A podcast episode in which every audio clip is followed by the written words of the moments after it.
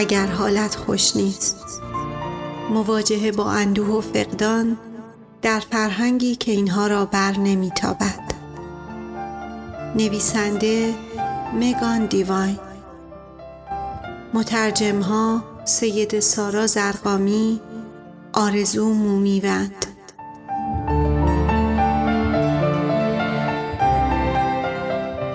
راوی زهره هاشمی. تهیه شده در پادکست قاصدک شنو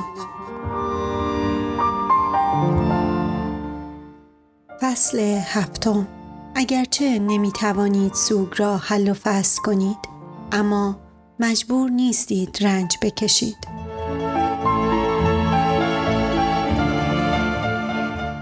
وقتی درون سوگ زندگی کنید می‌دانید چیزی نیست که بتوان درستش کرد. شرایط را نمی‌توان درست کرد در حالی که اکثر مشاوران حامی سوگ و دوستان و خانواده خوشنیتتان شما را تشویق می کنند از درون درد عبور کنید. اما به سادگی می توان گفت که این راهکار روش اشتباهی است. راه حل زندگی کردن درون سوگ از بین بردن درد نیست بلکه انجام دادن هرچه در توان داریم است. برای کاهش رنج دانستن تفاوت بین درد و رنج کمکتان می کند درک کنید که چه چیزهایی تغییر می کنند و چه چیزهایی صرفاً به عشق و توجه شما نیاز دارند. اگر اجازه داشته باشید بر سوگتان مرهم بگذارید بدون اینکه احساس کنید باید آن را درست کنید یا از بین ببرید خود سوگ را آسانتر می کند.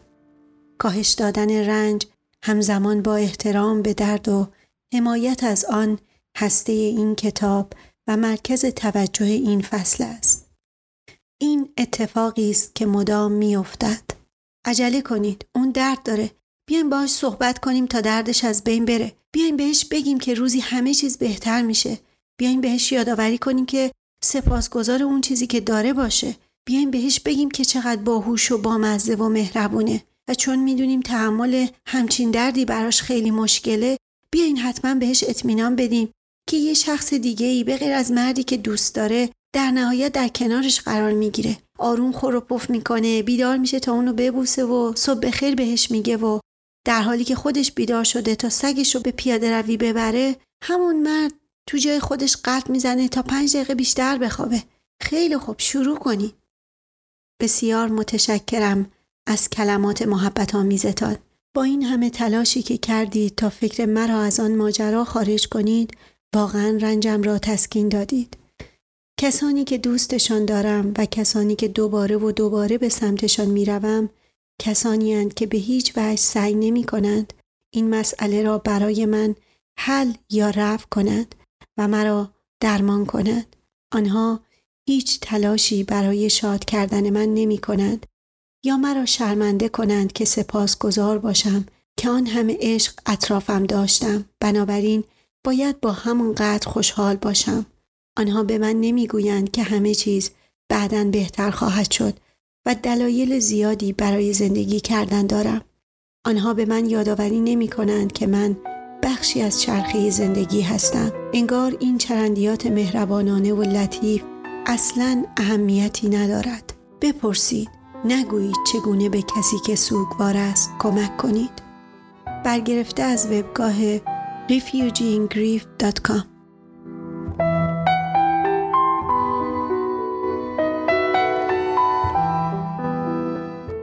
الان چه کار کنم؟ هفته ها و ماه های اول پس از مرگ ناگهانی و غیر مترقبه خودشان دنیایی مجزا به حساب می آیند. در آن زمان اولیه بعد از برخورد معدود چیزهایی باعث تسلی خاطرتان می شوند. چیزهایی که در گذشته باعث ناراحتی بودند زیر بار این نوسوگ بی تأثیر می شوند. کلماتی که با نیت تسلی خاطر گفته می شوند فقط آزار می دهند. تشویق فایده ای ندارد. شعارهای کلیشه‌ای هرگز کمکی نمی کند. دوام آوردن در مراحل اولیه سوگ محیط کوچکی را در بر می گیرد. این زمانی عادی نیست و قوانین عادی در آن اعمال نمی شوند. درون سوگ به خصوص مراحل اولیه سوگ انرژی کمی برای استفاده از هر ابزاری دارید و ابزارهایی که برای بهتر شدن شرایط استفاده می شد اغلب به جای اینکه مفید باشند آزار دهندند. شعار، خودیاری، توصیه هایی که با نیت خوب گفته می شوند و پیشنهادها هدفشان بیرون کشیدن شما از درد است. هر وقت که ما درباره دردمان صحبت کنیم کسی آنجا هست که کمک کند این درد از بین برود. در این مدل درد چیز بدی است و باید حذف شود اما درد شما قوی است و به این زودی از بین نخواهد رفت. به سلوندر کلگ در کتاب خودش با عنوان بدن به خاطر می سپرد اینطور می نویسد که بدن هنگامی که در معرض محرک ها قرار می گیرد باید خودش را بیان کند باید این کار را بکند نیاز دارد.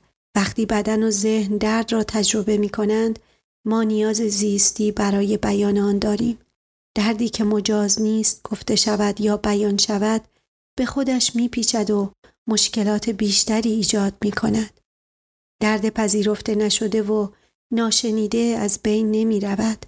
یکی از دلایلی که فرهنگ ما در زمینه مواجهه با سوگ به هم ریخته است این است که ما سعی می کنیم قبل از اینکه درباره درد صحبت کنیم آن را از بین ببریم. ما احساسات سرکوب شده عاطفی در قلبمان داریم. نمی توانید درد کسی را با از بین بردن آن درمان کنید. نمی توانید روی درد را بپوشانید زیرا که انگار می کنید سر راه نوعی زندگی بهتر را گرفته است. اینکه سوگ دردناک است دلیل نمی شود اشتباه باشد.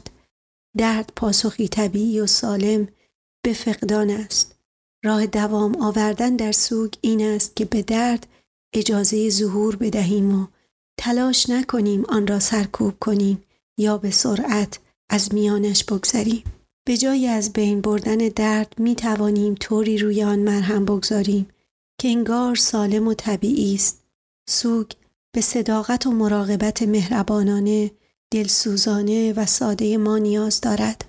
در عوض ممکن است درون درد همراه خودمان باشیم. تنها با مرهم گذاشتن بر درد می توانیم آنچه را غیر قابل تحمل است تحمل کنیم.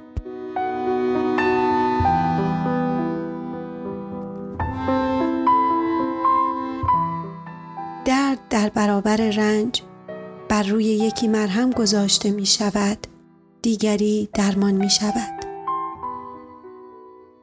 اینجاست که در مقابل نیازمان برای درست کردن همه چیز قرار می گیریم. نیازمان برای اینکه اقدامی مثبت برای خودمان انجام دهیم.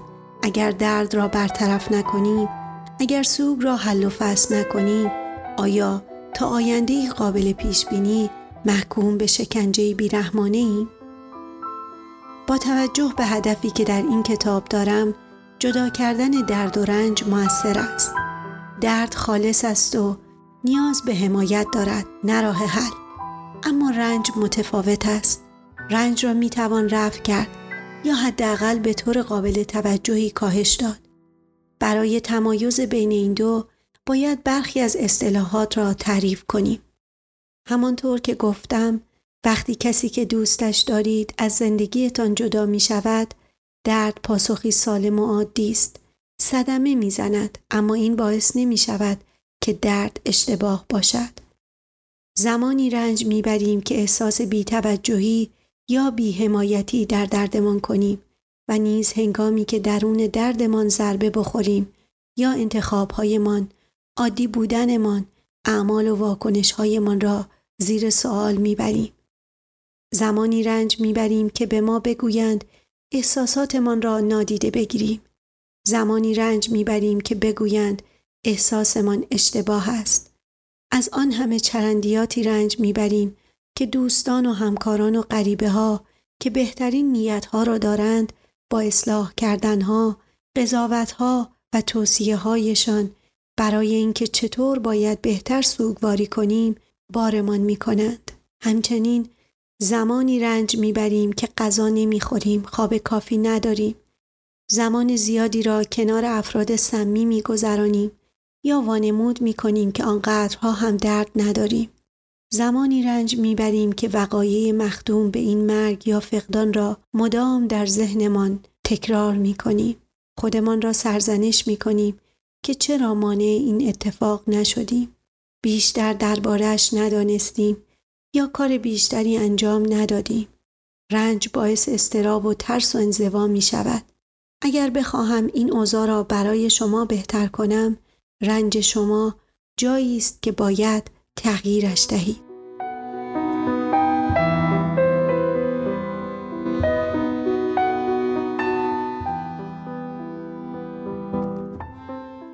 آزمایش سوگ بزرگ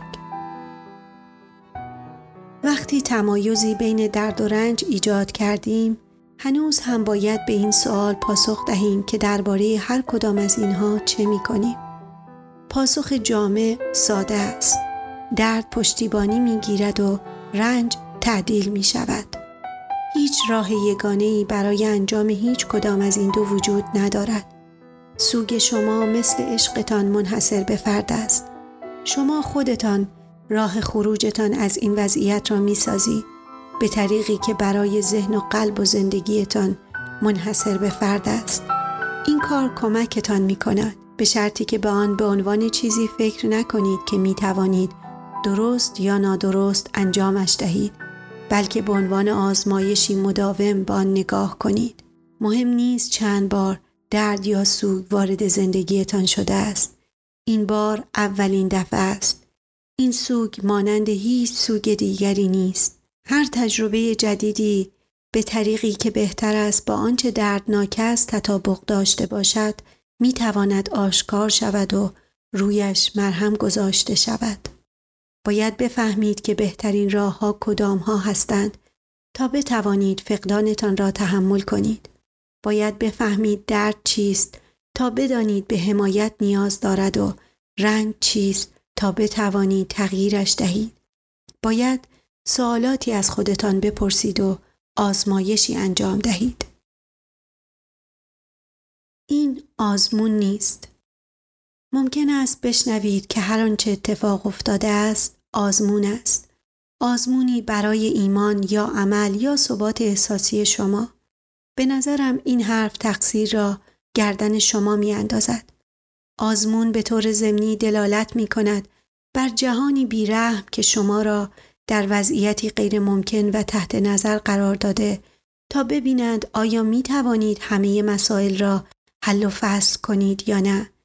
ببینید چقدر درد دارید و چگونه با آن برخورد می کنید ببینید چطور با رنجتان برخورد می کنید ببینید آیا می توانید این کار را به درستی انجام دهید یا نه. این آزمون نیست. سوگ شما آزمون عشق نیست. آزمایشی درون عشق است. تفاوت زیادی بین این دو وجود دارد. ایمان آزمایشی ارتباط آزمایشی با خودتان با زندگی با سوگ با درد با عشق و با رنج. همه اینها آزمایش است. آزمون نیست.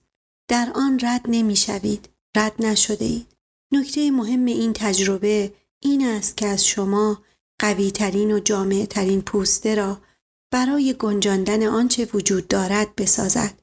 برای اینکه زندگی را که بر شما محول شده زندگی کنی چه درباره درد صحبت کنی و چه درباره رنج مسیر اصلی همان است. به خودتان اجازه آزمایش دهید. بیابید چه چیزی کمکتان می کند چیزهایی را پیدا کنید که فقط کمی کارها را ساده تر کنند نه به این دلیل که انجام این کار اوضاع را خوب می کند بلکه چون انجام این کار وضعیت را برای شما آسانتر می کند. هیچ یگانه راه درستی برای زندگی کردن در این شرایط وجود ندارد. دیگران قبل از شما آمدند و بقیه بعد از شما می آیند. اما هیچ کس درست مثل شما سوگ یا عشق را بر دوش نمی کشد. سوگ درست مثل عشق منحصر به فرد است. هیچ کاری به جز انجام آزمایش وجود ندارد. همه اینها وضعیتی در حال پیشرفت است.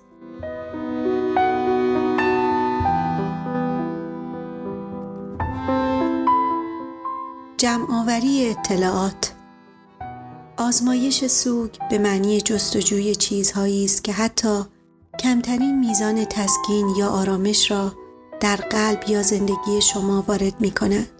ما اینجا در حال صحبت درباره کوچکترین تمایزها هستیم. اینکه چه چیزی به شما قدرت یا شجاعت یا توانایی روبرو شدن با یک دقیقه بعد یا پنج دقیقه دیگر را می دهد.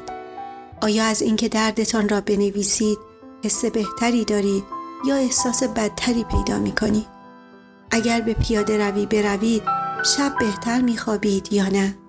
صادقانه بگویم حالا که به سوگواری خودم فکر می کنم می‌فهمم در آن روزهای اولیه انتخاب آزمایش هایی که انجام می دادم آگاهانه نبود اما تفکر درباره سوگ به مسابه آزمایش به من کمک کرد به من فهماند که راه درست یا اشتباهی حتی برای من حتی درون خودم وجود ندارد یکی از اولین کارهایی که می توانید درون سوگ انجام دهید این است که به تغییرات نامحسوس توجه کنید که بفهمید چه حسی دارید. زمانهایی پیش می آید که نابهنگام اشک می ریزید. زمانی که فریاد درونتان نمی تواند ساکت بماند.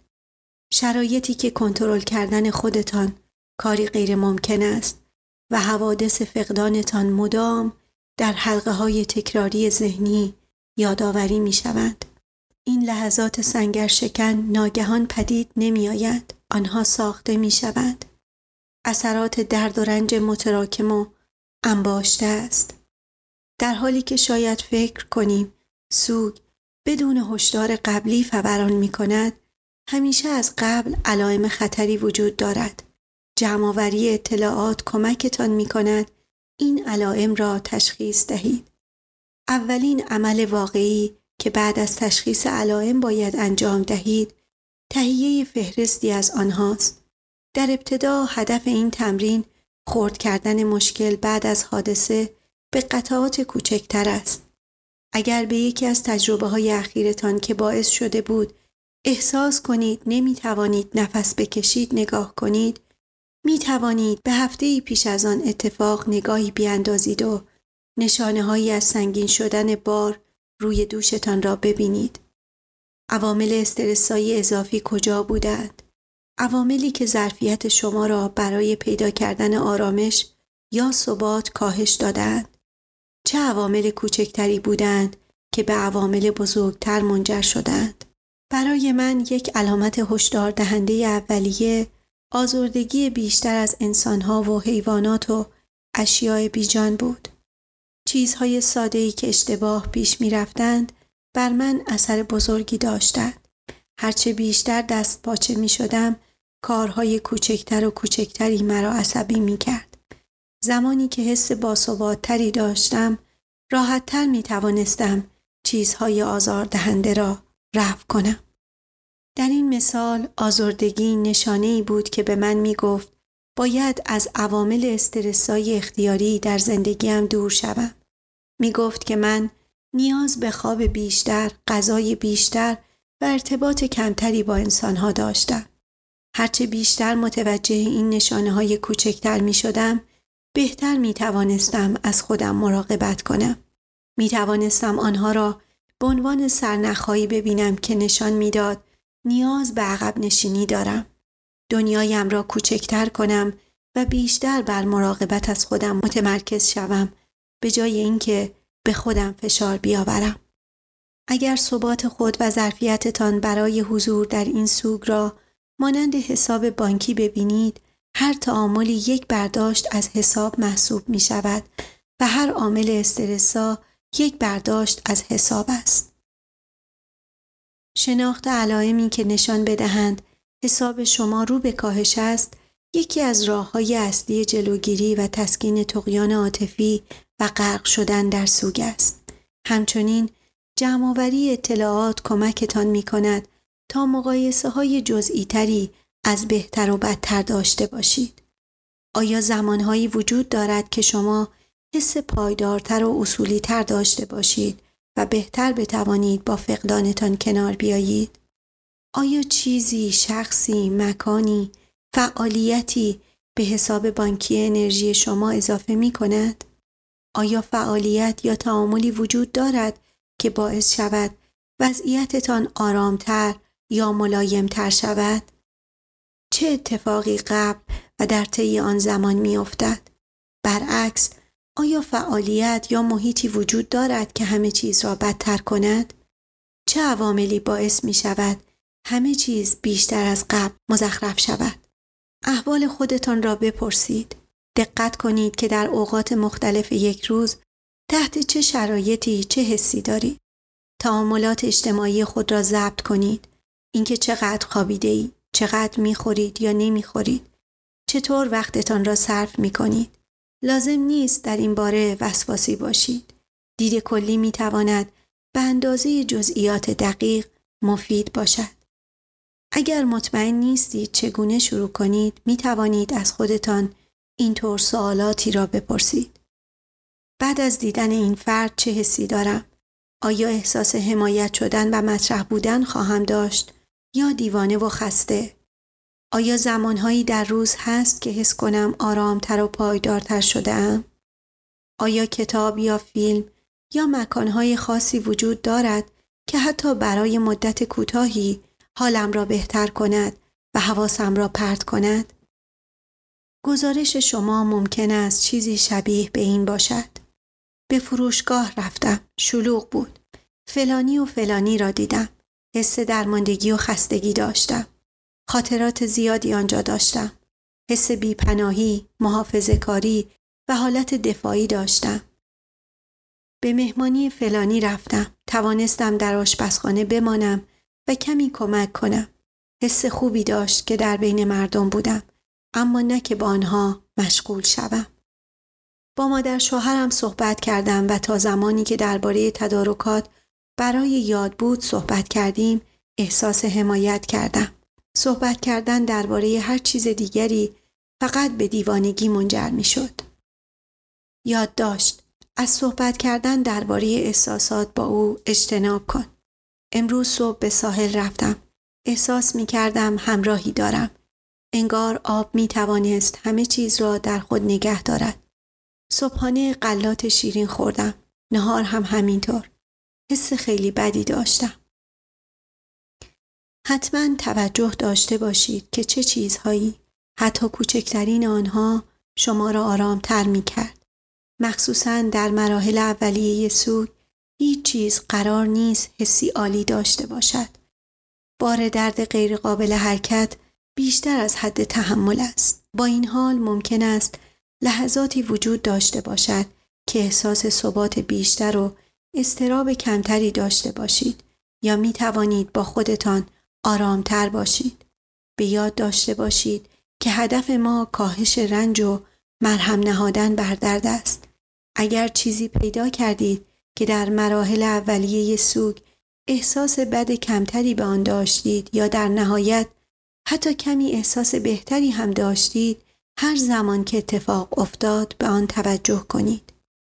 جمعآوری این اطلاعات کمکتان می کند تا تمایز شخصی خودتان را بین درد و رنج تشخیص دهید. به خاطر داشته باشید که رنج اختیاری است.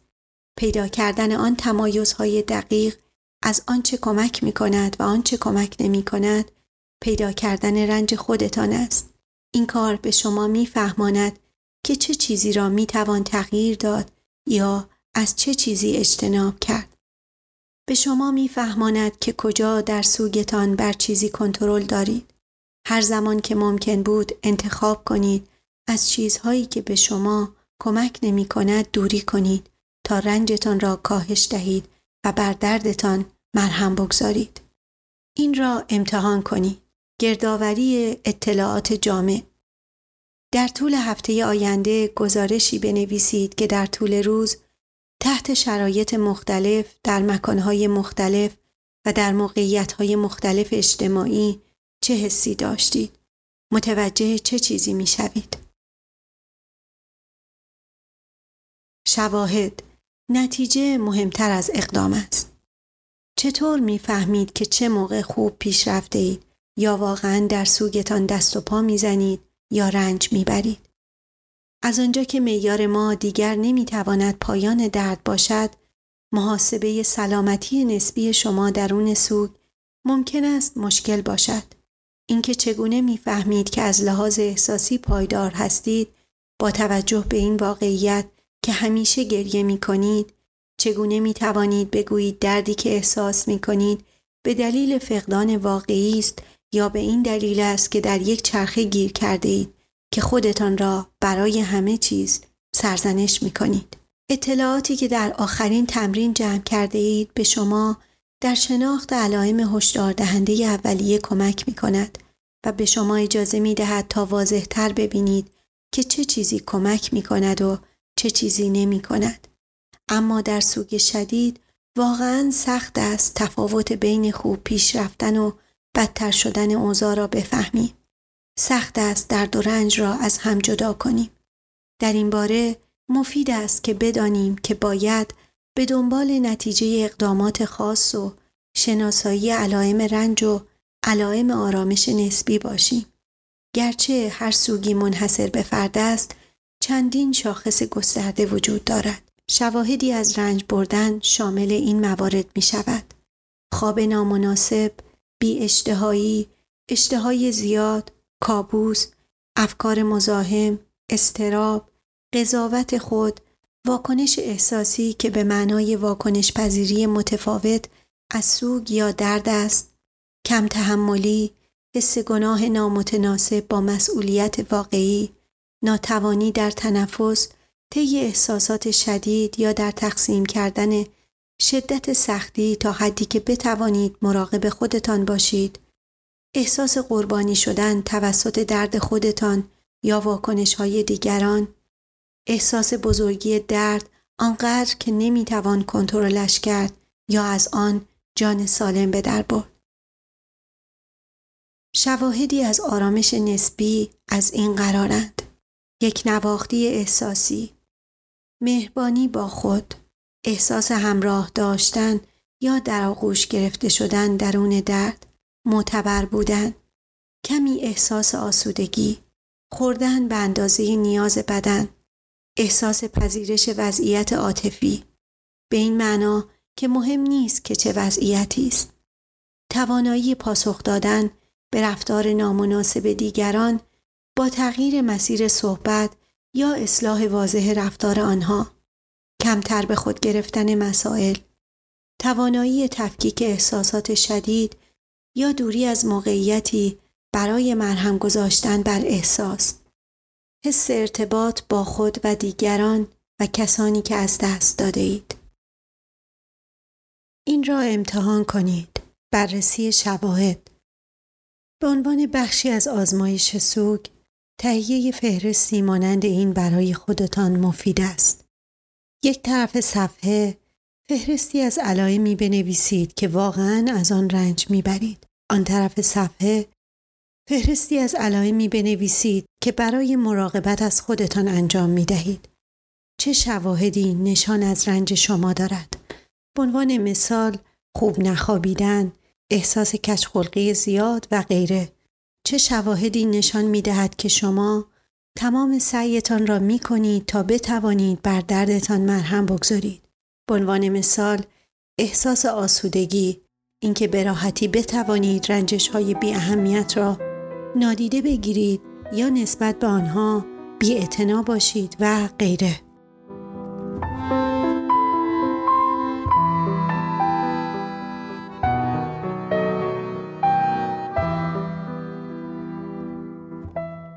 مثبت نگر در برابر منفی نگر یکی از بزرگترین علل رنج بردن در زمان سوگواری صدمه است که با اندیشه هایمان به خودمان می‌زنیم آیا الان گفتید اوه خدای من دقیقا؟ درباره چالش های خاص مربوط به ذهن مانند استراب و مشکلات حافظه و افکار مزاحم در های دیگر بیشتر صحبت خواهم کرد اما اکنون زمان خوبی برای پرداختن به قضاوت خود بررسی موشکافانه و سرزنش است. در زمان استرس ذهن شما واقعا گرسنه می شود و شروع به خوردن خودش می کند. ذهن من که این کار را می کند. افراد روشنفکری که به کارهای خودشان فکر می کنند اغلب بیشتر از دیگران به خودشان سخت گیری می کنند. در این مثال ذهن تیز لزوما دوست شما نیست به خصوص در زمان مرگ غیرمعمول و همینطور در بسیاری از فقدانهای دیگر رویدادها و نقشهایمان در آنها را در ذهنمان تکرار می کنیم دوباره و دوباره و دوباره ما همه چیز را پردازش می کنیم هر نکته، هر کلمه و هر انتخابی را من نه تنها با آنچه در آن روز در رودخانه اتفاق افتاد درگیر بودم بلکه با گره های ذهنی لجبازی نیز دست و پنجه نرم می کردم که تقریبا هر روز درگیرشان بودم. درباره اینکه خوب از پس موقعیت برآمدم یا نه اگر مت بود فکر می کرد خوب از پس موقعیت برآمدم یا نه و اینکه چه عادلانه بود که احساس می کردم روح نامرئیش در ذهنم با وجود سختی هایی که کشیده بودم مرا قضاوت می کرد. ذهن جای چندان شادی نیست. چیزی که در بسیاری از سنت های روحانی می گویند حقیقت دارد. ذهن ریشه رنج است. حتی اگر بعضی چیزهایی که ذهنتان به شما می‌گوید درست باشد که 99 ممیز 9 درصد از آن یک ذره هم درست نیست باز هم هیچ دلیلی برای افزایش رنجتان با مجموعی از افکار بیرحمانه و قضاوتهای بیرحمانه نیست. دعواهای خیالی بدون برنده لطفی در حقتان نمی کند. حالا چگونه افکار غیر مفید را از افکار مفید جدا کنیم؟ بیان آن با کلمات کمی دشوار است اما من اسم این روش را تمرین برای تشخیص افکار مثبت نگر در برابر افکار منفی نگر گذاشتم. افکار منفی نگر درد شما را می گیرند و استرس بیشتری به آن اضافه می کنند و رنج شما بیشتر می شود. شما به دنبال راهی هستید تا به طور ذهنی خودتان را عذاب دهید. اما این فقط استرابی ساختگی است. در این باره که در آینده چه اتفاقی ممکن است بیفتد یا استرس اتفاقات گذشته را داشته باشید. اینکه چه چیز را از دست دادم، چرا کار متفاوتی انجام ندادم، الان چطور باید با این قضیه زندگی کنم؟ آیا من مسبب همه این اتفاقات بودم؟ اینها افکاری هستند که شما را بیمار می کنند و سپس از پادر می آورند. مفید نیستند و باعث رنج می شوند و همه چیز را بدتر می کنند. افکار مثبتنگر اثر متفاوتی دارند.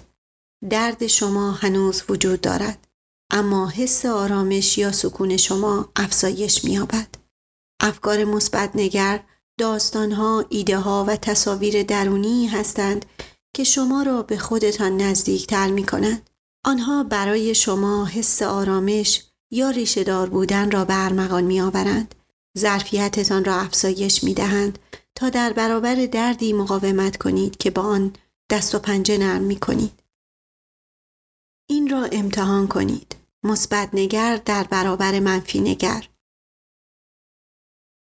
با بهره از چیزهایی که در دو تمرین اخیر شناسایی کردید فهرستی دو طرفه تهیه کنید از چیزهایی که باعث می شود بیشتر احساس سلامت عقلی داشته باشید یا چیزهایی که باعث می شود بیشتر احساس دیوانگی کنید. چه افکار یا ایده ها یا تصاویری هستند که در سمت منفی نگر معادله قرار دارند. می توانید فعالیت هایی را از فهرست های قبلیتان نیز اضافه کنید. چیزهایی مانند گذراندن وقت با افراد مشخص، زیاد آنلاین بودن و کم غذا خوردن، اساساً هر چیزی که شما را از عشق و مهربانی به خودتان دور کند یا باعث شود احساس کنید کاملا دیوانه شده اید. در طرف دیگر صفحه افکار، ایده ها، تصاویر و فعالیت های مثبت نگری را فهرست کنید که کمک می کند احساس ریشه دار بودن و آرامش بیشتری داشته باشید. نمی‌خواهم حدس بزنم فهرستتان چه شکلی خواهد شد. وقتی این چیزها را احساس می کنید، وقتی در مرکزیت خودتان هستید، وقتی حس می کنید همه چیز را درست انجام داده اید، خودتان می فهمید. وقتی در آرامش نسبی هستید این چیزها را بنویسید. به این ترتیب هنگامی که درد شما زیاد می شود برای کمک به خودتان چیزی واقعی خواهید داشت. به جای اینکه رنج بیشتری بر خودتان تحمیل کنید می توانید افکارتان را به سمت مثبت نگری و آرامش سوق دهید یا کارهای مختلفی از فهرستتان انتخاب کنید که باعث بدتر شدن اوضاع نمی شوند. چه چیزهایی رنج شما را بیشتر می کند؟ چه چیزهایی کمک می کند تا دردتان آرامتر شود؟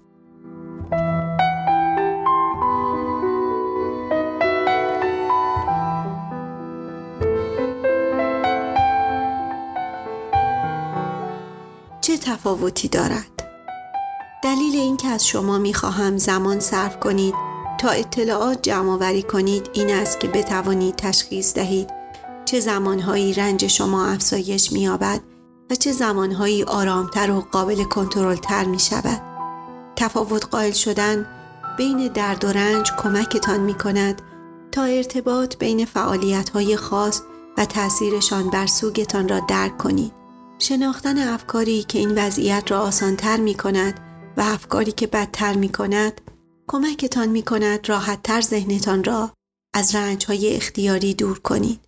می توانیم تمرین های قبلی را در نظر بگیریم. اینکه نوشتن فعالیت ها و تعاملاتتان شواهدی از رنج و مرهم گذاشتن بر درد و مثبت نگر در برابر منفی نگر. با استفاده از اینها می توانیم نوعی قطب نما بسازیم که راهنمای شما برای دوام آوردن می شود.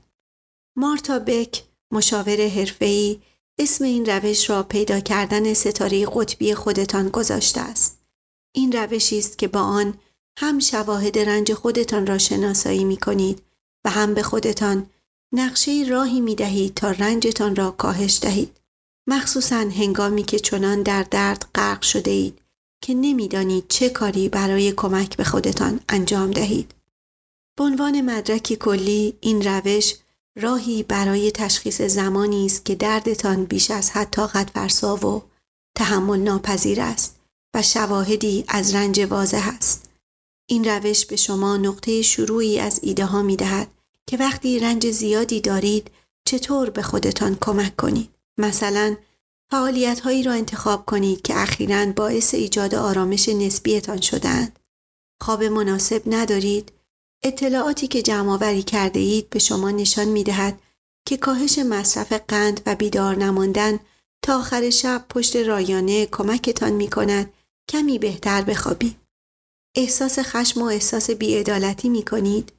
اطلاعاتی که جمع کرده اید نشانتان می دهد که خشم قابل توجیهتان بسیار بیشتر می شود زمانی که با دوستانی وقت صرف می کنید که سوگ شما را مورد قضاوت قرار می دهند یا آن را نادیده می گیرند. برای تسکین این عذاب می توانید در دنیای طبیعی و بدون انسان جایی که قضاوت نشوید وقت صرف کنید. می توانید انتخاب کنید که زمان بیشتری را صرف انجام کارهایی کنید که حتی کوچکترین شانس برای افزایش آرامش و صلح در شما داشته باشند و ببینید که چطور پیش می رود. مسخره است. تمام این صحبت ها درباره جمعآوری اطلاعات و ایجاد یک قطب نما ممکن است کم کم تمرینی فکری و مزهک به نظر برسد و از بعضی لحاظ دقیقا همین است. اما مسئله این است نه قرار بر این بوده و نه تواناییش را دارید که در برابر دردتان مطلقا بدون هیچ ابزار و هیچ روشی برای کمک به خودتان مقاومت کنید. تنها راه فهمیدن چگونگی کاهش رنجتان این است که دربارهش کنجکاو باشید و از قلمرو آن نقشه برداری کنید. می‌دانم حتی بهترین فهرست در جهان هم نمی‌تواند چیزی را درست کند. یادتان باشد که این آزمایش است. ایجاد فهرستی از چیزهایی که کمک می کند و چیزهایی که اوضاع را بدتر می کنند قطب نمای شما می شود. زمانی که واقعیت زندگی و فقدان بزرگتر از آن می شود که آدم بتواند تحمل کند. این کار به شما جهتی ملموس برای حرکت نشان می دهد. چیزی را حل نمی کند. ممکن است کمک کند. حتی اگر کمکی کوچک باشد. آنچه اینجا برایش تلاش می کنم چیزی که من برای شما امیدوارم این است که در این لحظه بتوانید درون خودتان آرامش را پیدا کنید که بتوانید رنجتان را کاهش دهید که بتوانید بر دردتان مرهم بگذارید. با مهربانی با خودتان برخورد کنید. بتوانید نگاهتان را بر آنچه شکسته است نگه دارید. بدون اینکه در پردگاه رنج بیفتید که همیشه همه چیز را بدتر می کند. همانطور که اطلاعات جمع آوری می کنید و مشاهده می کنید که چه چیزهایی اوضاع را بدتر می کنند یا حتی ذره کمتر بد می کنند ممکن است کم کم الگوهایی ببینید. زمانهایی پیش می آید که آرامتر هستید و زمانهایی پیش می آید که احساس می کنید مدام مانند توپ به این طرف و آن طرف پرت می شوید. این یکی بهتر از آن یکی نیست یا از نظر احساسی تکامل یافته تر نیست. یکی احساس بهتری دارد و دیگری حس مزخرفی دارد. گاهی مزخرف بودن را انتخاب می کنید چون در توان خودتان نمی بینید که مراقب خودتان باشید. فرمایش شما متین است. هر کاری که می توانید انجام دهید. گاهی با مقدار انرژی کمی که دارید تنها می توانید کمی خودتان را در جهت سلامتی و آرامش روی زمین بکشید. مجبور نیستید بیشتر از اینها انجام دهید. فقط به سوی آن پیش بروید. به سمت سلامتی پیش بروید. همین کافی است. همین هم حساب است.